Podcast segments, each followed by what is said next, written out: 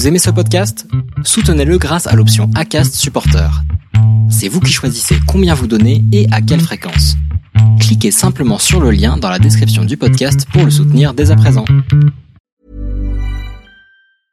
Hiring for your small business? If you're not looking for professionals on LinkedIn, you're looking in the wrong place. That's like looking for your car keys in a fish tank.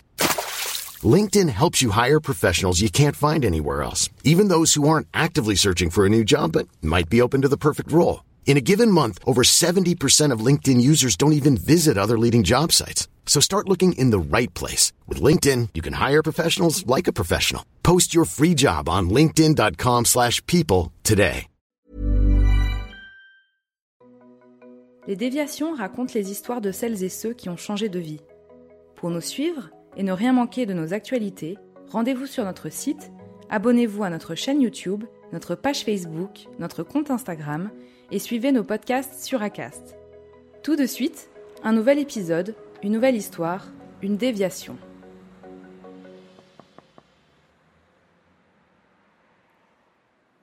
Bonjour. Comment leur dire au revoir ? Comment garder un beau souvenir de l'adieu que l'on fait à nos proches ? C'est la question de toute une vie, à laquelle Eddy Lezat et Olivier tentent de trouver des réponses. Pour changer de regard et passer à l'action, ce couple a monté une coopérative funéraire. On peut donc en devenir sociétaire pour financer un projet alternatif. On peut aussi apporter sa contribution pour mener une réflexion citoyenne. La coopérative Cyprès joue bien sûr le rôle de pompe funèbre, alors au quotidien ce sont des cérémonies à préparer, des deuils à accompagner et la recherche permanente du pas de côté, de la simplicité et de l'humanité. Alors, est-ce qu'on a tout vu ? On peut vérifier quand même un peu les objets, parce qu'elle nous a demandé. Hein. Voilà, je pose, bah, on peut venir. Ouais. Alors... Donc ça, c'est les livres, euh, livres d'or. La famille a préparé un livre d'or. D'accord. Je sais pas, j'ai regardé, j'ai essayé de prendre les S M S parce que tu vois ce qu'ils ont fait que je trouvais chouette, c'est que sa fille, elle a dit, euh, elle a préparé un peu les choses, elle a pris un livre et elle a mis « Perdre ma mère » et comment, comment les gens ont réagi et il y a tous les messages, tous les S M S. Ouais. Là, on a la photo. C'est intéressant, hein, tu vois. Mm. Après, avec tous les messages qu'ils ont faits, je trouvais ça super, super bien. Voilà. Donc là, on a l'urne qu'ils ont choisie. L'urne en céramique. Elle adorait les chouettes. Donc elle en avait partout, partout, partout. Ah oui. Ah ouais. Ah oui. Étonnant. Les gens qui viennent chercher une prestation chez Cyprès, qu'est-ce qu'ils veulent de différent par rapport à une, une cérémonie, alors une cérémonie religieuse en fait, ils veulent pas de cérémonie religieuse. Non, pas forcément. On a des gens qui, qui veulent une cérémonie religieuse. Là, on a une famille, ils auront une cérémonie religieuse.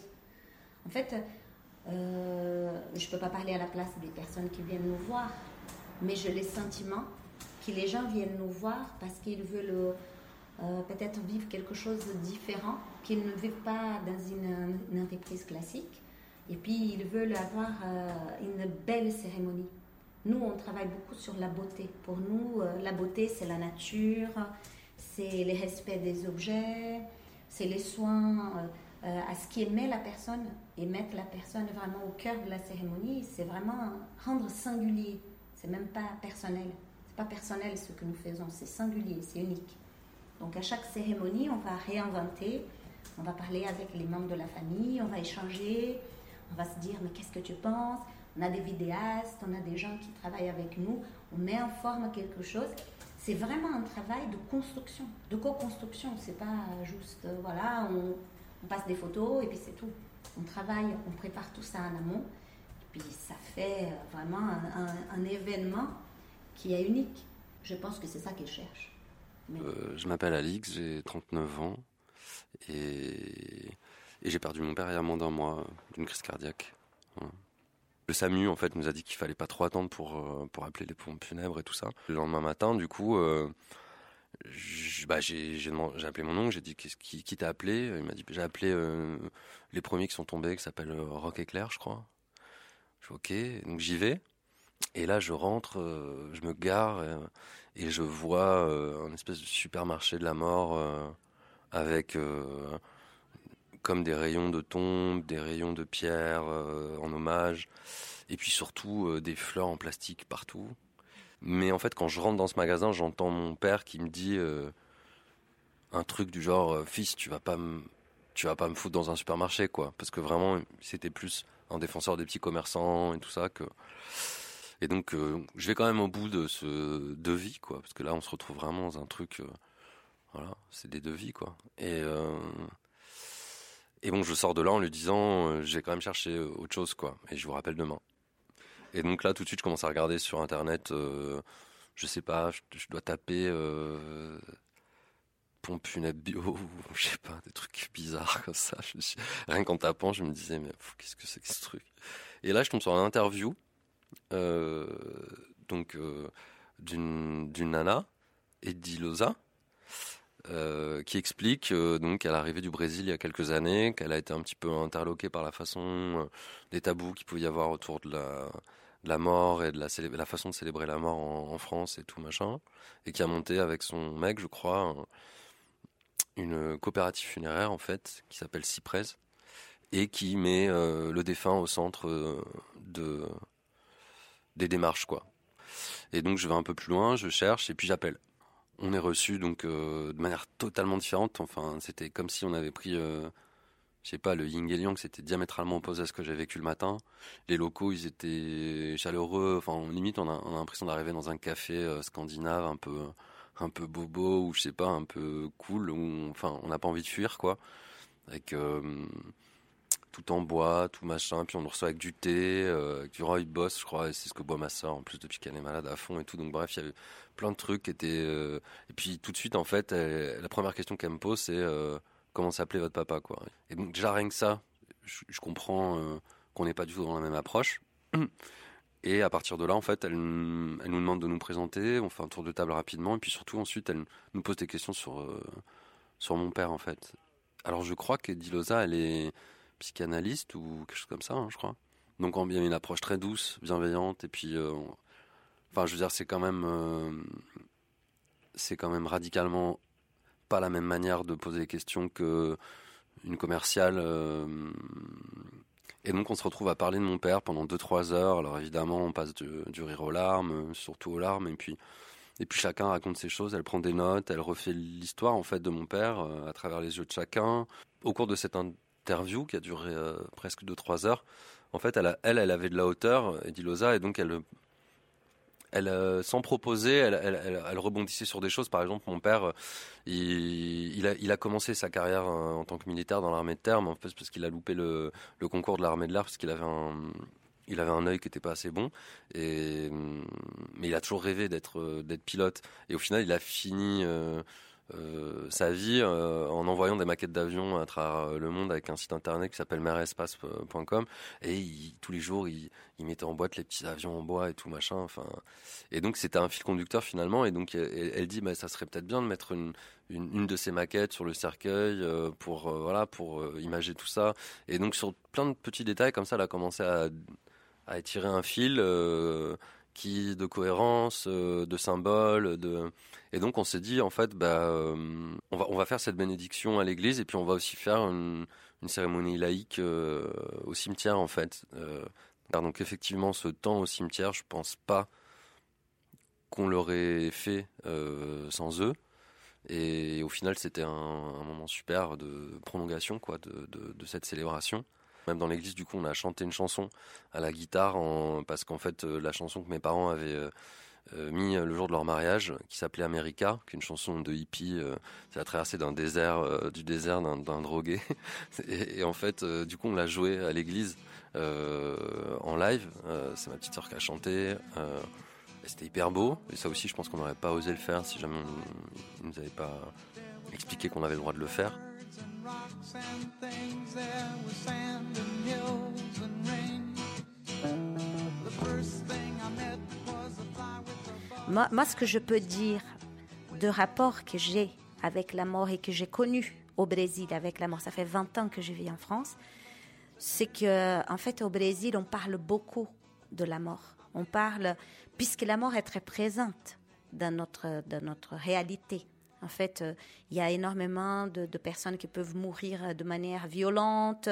Euh, c'est un pays où la vie, parfois, ne coûte pas grand-chose. Donc, du coup, j'ai grandi dans une ambiance où il y avait des personnes qui avaient perdu des proches, qui parlaient de la mort de manière assez régulière, qui pleuraient, qui se confiaient, on se consolait. Donc, j'ai vécu vraiment dans un monde où j'avais l'impression que la mort existait, mais vraiment, elle était là, tout proche, quoi. Je, je me suis aperçue vraiment quand je suis arrivée en France, parce que j'évoquais toujours ce sujet. Et très tôt, je voyais les visages des gens qui se défaisaient quand je parlais. Et je voyais les malaises que ça générait.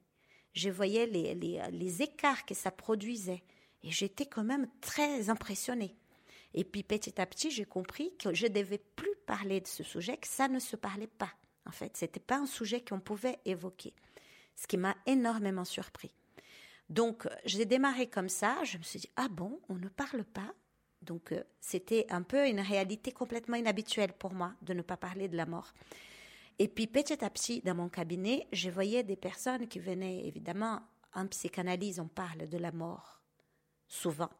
Et souvent, on parle des souffrances liées à la mort, les deuils non faits, euh, les difficultés à accepter la mort.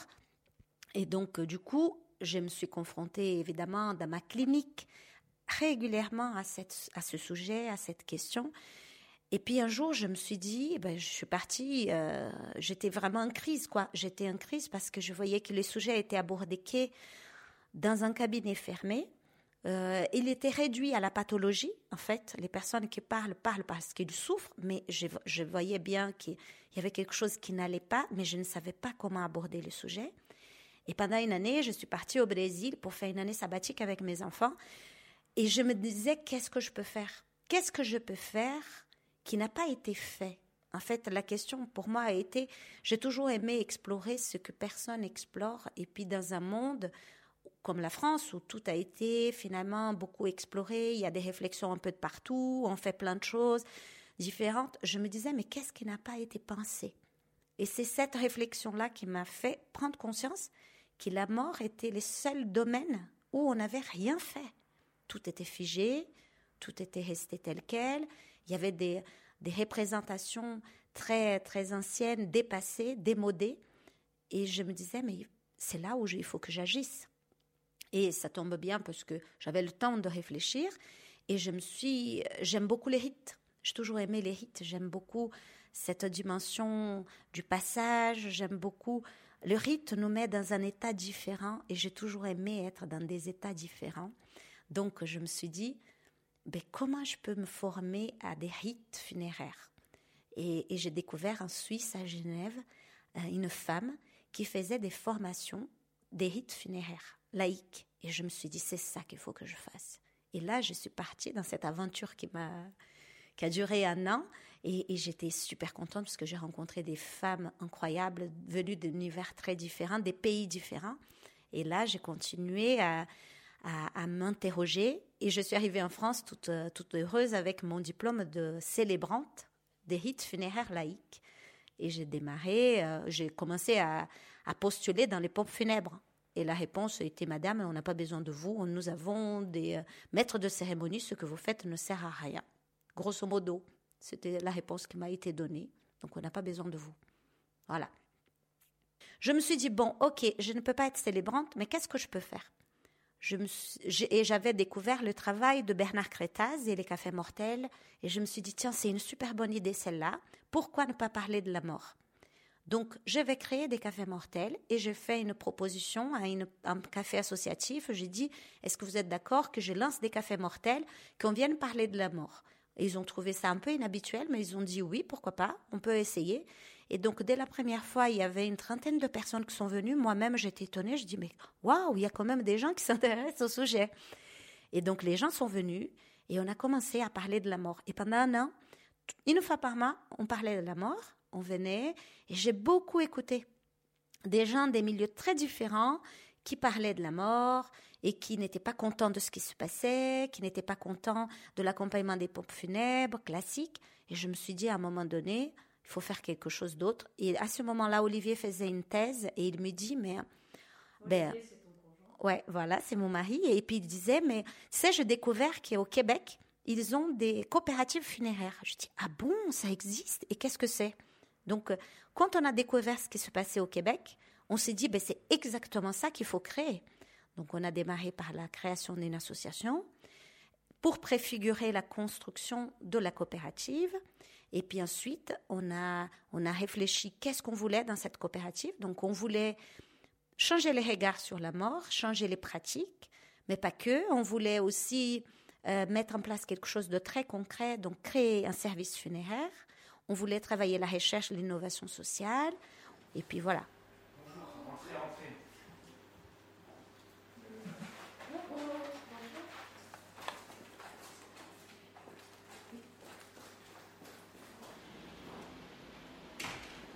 Euh, c'est un processus de, de rituel, de moment rituel. C'est euh, les derniers moments. Euh, le, Il va y avoir un moment aussi de, de, de fermeture de cercueil qui va se passer à l'hôpital Pellegrin. Il y, a, il y aura une cérémonie ici, une cérémonie là-bas. Et, euh, les choses, elles font sens les unes en, avec les autres, quoi. Tout, est, euh, tout fait sens. Donc, euh, bah, qu'est-ce qu'on fait pour cette cérémonie ? Mais on peut, on peut s'attendre à... Bah, par exemple, par exemple, il y a des familles qui nous ont dit euh, « Nous, on ne souhaite pas. Euh, » C'était quelqu'un qui ne souhaitait pas se mettre en avant, qui était... Euh, Voilà, et on ne souhaite pas d'hommage. Alors nous, alors, qui, qui avions l'habitude d'écrire des hommages, de, de, de prendre du temps pour parler de la personne, on s'est, s'est retrouvé un peu surpris. Et puis finalement, euh, avec cette famille, on a, on a construit, euh, parce que c'était leur choix, et puis qu'ils avaient aussi euh, envie de partager ça, euh, ils ont fait venir des danseurs de flamenco. Et donc la cérémonie s'est, pas, s'est passée autour de la danse. Voilà, donc... Euh, sur une cérémonie, on peut faire ce qu'on veut. Et puis ça, et puis ça parlait beaucoup aussi à la, bah, la personne défunte, et cetera. Et voilà. Ce que j'entends, c'est que c'est un, il y a une co-construction, c'est ça? Oui, on, on prend le temps de la, de la co-construire. Nous, on a des idées euh, parce qu'on a déjà accompagné des cérémonies, mais euh, c'est vous qui connaissez le mieux euh, votre maman. Donc euh, voilà, l'idée, c'est, c'est, c'est vraiment de proposer quelque chose qui lui corresponde. Euh, Par contre, on s'est rendu compte que, que ouais, notamment sur des petites cérémonies comme ça, où les personnes sont, sont autorisées à chanter. Ouais. Euh, alors, Moi, alors en fonction d'émotions, ça peut être, ça peut être difficile. Mais euh, des fois, c'est un ami d'un proche, voilà, qui vient, euh, qui vient donner euh, un chant a cappella comme ça. Où, euh, et il y, y a une émotion qui est, qui est très très belle parce que c'est, même si la personne c'est pas quelqu'un de professionnel ou de, euh, voilà. Il, Ben, il y a quelque chose qui est, qui est donné, qui est partagé comme ça sur le, sur, sur le moment de la cérémonie qui est, très, qui est très important. Ma mère était photographe hein, et en parlant de photos, j'ai réalisé que c'est vrai qu'on pourrait aussi inclure des, des photos d'elle, enfin, je ne sais pas, qu'elle a prises en fait. Oui, des photos. Mmh. Enfin... Alors oui, après ma question c'est plus où est-ce qu'on... Euh, je sais, je sais pas, je sais pas comment en fait euh, refléter euh, son son métier. Euh... Le fait c'est, c'est aller sur l'idée de, d'exposition quoi. Alors soit sur une table euh, à Mont-Toussaint, soit mm. même ça fait des choses très simples, hein, une corde à linge avec des, euh, des épingles, et, euh, mm. on accroche euh, le temps de le temps de la cérémonie euh, les photos. Je mettrais bien quand même peut-être une photo de maman sur pied. Euh... Et oui, et c'est vrai que j'aimais bien aussi cette idée de, de comment dire, d'habiller un peu le cercueil, enfin que ce soit d'une photo d'elle ou d'une photo, enfin de quelque chose quoi, pas ce face à face là avec la boîte en bois, elle est, oui. il, est il n'est pas évident quoi. Parce que j'ai pensé, t'as fait pas mettre son icône. Non mais enfin c'est vrai, pourquoi pas quoi, des objets vraiment familiers qui la représente, euh, mais donc ça, ça, ça prendrait la forme d'un espèce de petit hôtel où ça serait posé sur le cercueil ou ça, ça. Posé à côté. Sur le cercueil, oui. D'accord, ok. D'avoir une personne ressource, moi ça me. Ça me ouais, d'avoir une personne oui. ressource et puis vraiment que ce soit une co-construction, quoi. C'est-à-dire que si voilà, euh, nous renseigner sur euh, la musique. Euh, enfin, j'aime bien cette idée. Ouais, ouais, c'est chouette. Hein. Donc, euh, ouais, ouais, pour caler la musique, c'est vrai que ça, c'est des choses. Euh,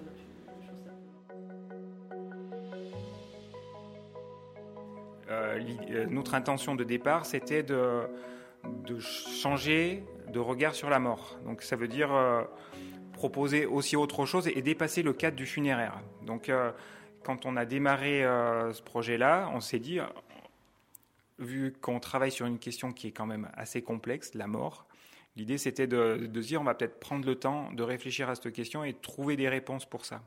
Et donc euh, la réponse qu'on a trouvée, c'était de se dire on va apporter Euh, une réponse en termes de recherche, d'innovation et de développement. Et, et pour mettre en œuvre cette, cette recherche, innovation et développement, on a commencé par plusieurs petits projets. Donc, un, un des pro, petits projets, c'était de travailler avec euh, les établissements qui sont confrontés à la mort. Donc, on a fait des interventions en EHPAD. Et c'était aussi de, de travailler sur une question qui est... qui pose aussi problème, c'était la question des cérémonies rituelles, alors plutôt laïques, parce qu'on on, on remarque qu'il y a, un, il y a une, il y a un paradoxe en France, c'est que les gens sont majoritairement euh, non religieux, euh, quoi, athées, agnostiques, et cetera. Et pourtant, euh, au moment des funérailles, ils, ils font tous appel à l'Église pour, euh, pour, euh, pour s'occuper d'eux. Donc, euh, nous, on s'est dit qu'il y avait quand même quelque chose à proposer là-dessus. Et donc, euh, on, on a eu l'idée de, de, de se dire, on va réinventer les funérailles euh, de, de nouvelles cérémonies rituelles. Donc, euh, pour y parvenir, on a créé un, un lab. Alors, euh, l'idée, elle vient du Québec, hein, Living Lab. L'idée, c'est de se retrouver pour essayer de... Voilà, de trouver des, des, des nouvelles euh, réponses aux problèmes qu'on a chacun dans nos situations. Donc, euh, dans, le, dans le lab, il y a des personnes qui sont artistes. La question de la mort, ça, ça, ça les touche dans leur pratique artistique. Il y a des personnes qui sont des professionnels confrontés à la mort. Donc, il y a différents types de professionnels. Il y a des personnes qui travaillent dans des EHPAD. Il y a des personnes qui travaillent euh, comme Thanato. Il y a des personnes qui travaillent dans le funéraire. Parce que, en fait, la question de la scénographie que tu poses, qui est une vraie question, est très compliquée. Parce qu'on a trente minutes au crématorium pour une cérémonie. Tu vois un peu ? Donc, imagine les dispositifs. En fait, c'est vrai, quand j'ai vu, quand je me suis imaginé mon histoire, elle était à l'église. Mais elle, elle, était, elle était dans une salle voûtée. Elle était... En tout cas, elle... voilà. Voilà. C'est la vraie question qui se pose à nous. Comment se fait-il qu'on n'ait pas une salle de cérémonie laïque à Bordeaux ? C'est un scandale. Tu comprends ? Parce qu'on est, on est dans une contrainte de trente minutes. Donc, pour faire une scénographie, tu ne peux pas travailler les objets. Mais bon, ça, ce n'est pas les débats de notre... Oui.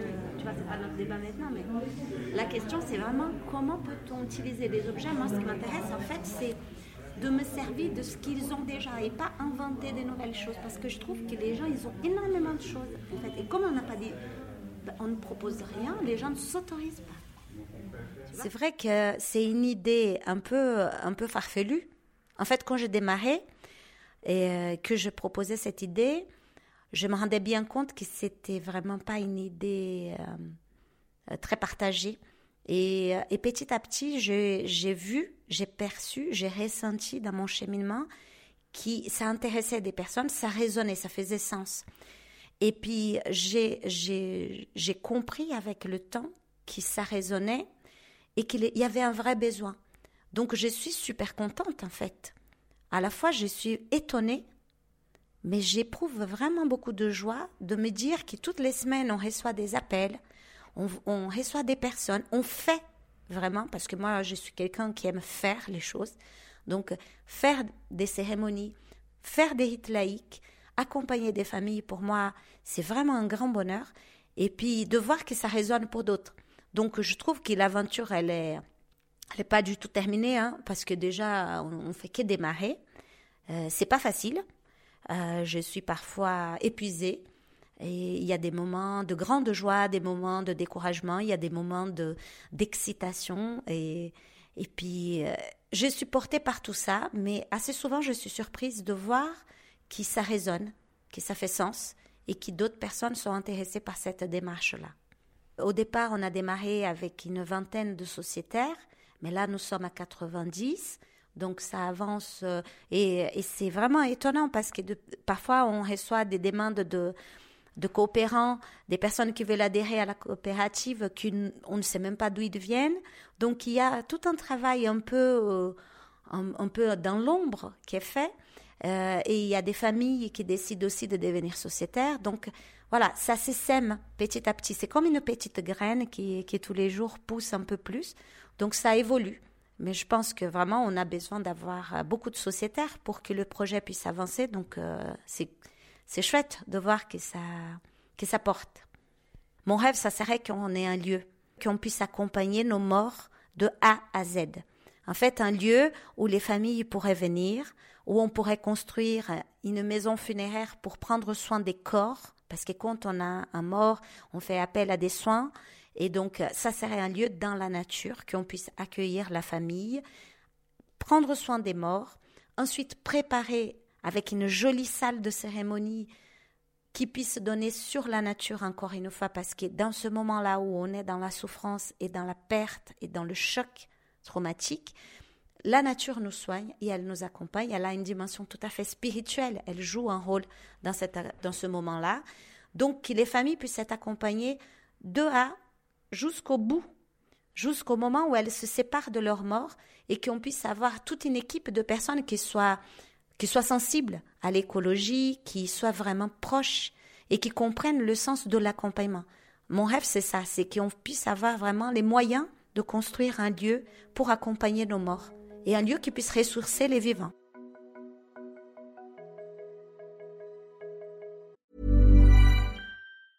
The secret to summer-ready skin is here. Osea's number one best-selling Andaria Algae Body Oil, clinically proven to instantly improve skin elasticity and transform dry skin to silky, soft, and unbelievably glowing. Its signature scent of freshly squeezed grapefruit, cypress, and mango mandarin transports you to sun-kissed summer days. Get healthy, glowing skin for summer with clean, vegan skincare from Osea. Get ten percent off your first order site-wide with code GLOW at Osea Malibu dot com.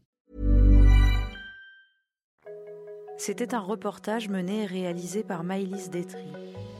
Commentez, écrivez-nous, partagez, taguez vos amis, réagissez avec beaucoup de cœur, de pouces levés et d'étoiles quand on vous le propose. Les Déviations est un média à retrouver sur les déviations point f r, Facebook, Instagram, YouTube, iTunes et plein d'autres. Les Déviations n'ont qu'une vocation, raconter le changement sous toutes ses formes. À très vite pour un prochain épisode.